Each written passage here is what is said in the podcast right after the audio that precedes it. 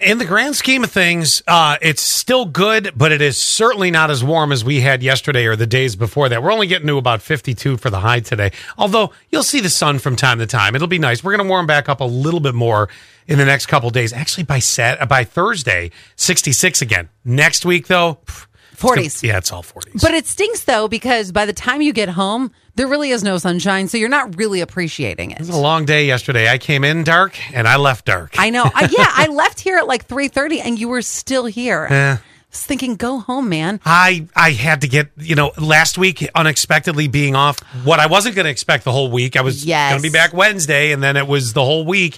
Um, I Playing just had catch up. A total amount of that. I'm still not done. I have more to do today, but I think I, it's under control now. Right. So I'm like sometimes you just you bite it and you go, all right, I'm, I'm going to take the one long day and get it out of the way. Definitely. I'm going to tell you guys why Scott Free is a terrible friend. Well, not to me, to somebody else. oh well, yeah, you're always fine. So yesterday, Scott goes, Come here, you got to see something. to me and Quinn, one of our other friends slash coworkers. Oh my God, you're telling this? Yes, I am, because it became the talk of the station yesterday. so Scott comes into the studio, and Quinn and I are sitting in here, and he goes, Come here, walk past this area.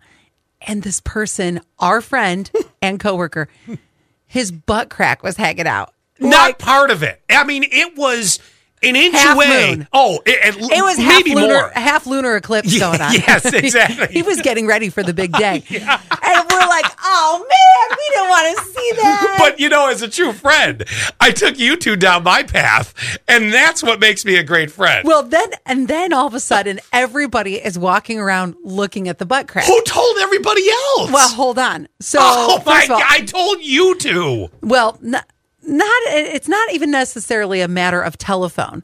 It's a matter of just walking past and going, "Whoa!" That's exactly whoa." what. See, I don't understand how it happens.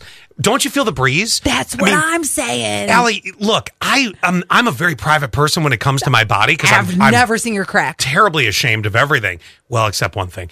And uh, uh, it, well, I got nice Ew. toes. Right. Um, so at any rate, I'm like always, I would be very concerned. Like, oh, I'm going to pull my Well- thing down. How do you not feel the gust of wind going up your crack? I know. So one of our coworkers calls me last night and she calls me to talk about it.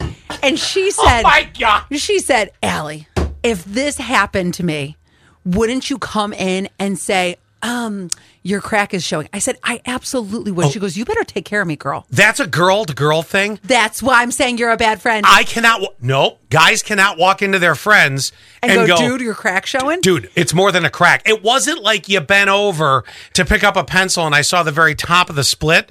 No, this was A half. Yeah, at least. Yes. And you can't walk in and be like, pull up your pants. Right. I mean, these I- were half buns, half Sammy. You can't do that as a guy. There are limits. We disagreed because we, and of course, analyzed it, and we said if anybody, How Scott, couldn't you? It was right out there. Scott Free could be the person No, to damn go it, you in can't because I said he could joke, he could go in and, and be like, "Whoa, do you feel that breeze?" in here?" and then that way, Scott could go, "Dude, pull up those pants."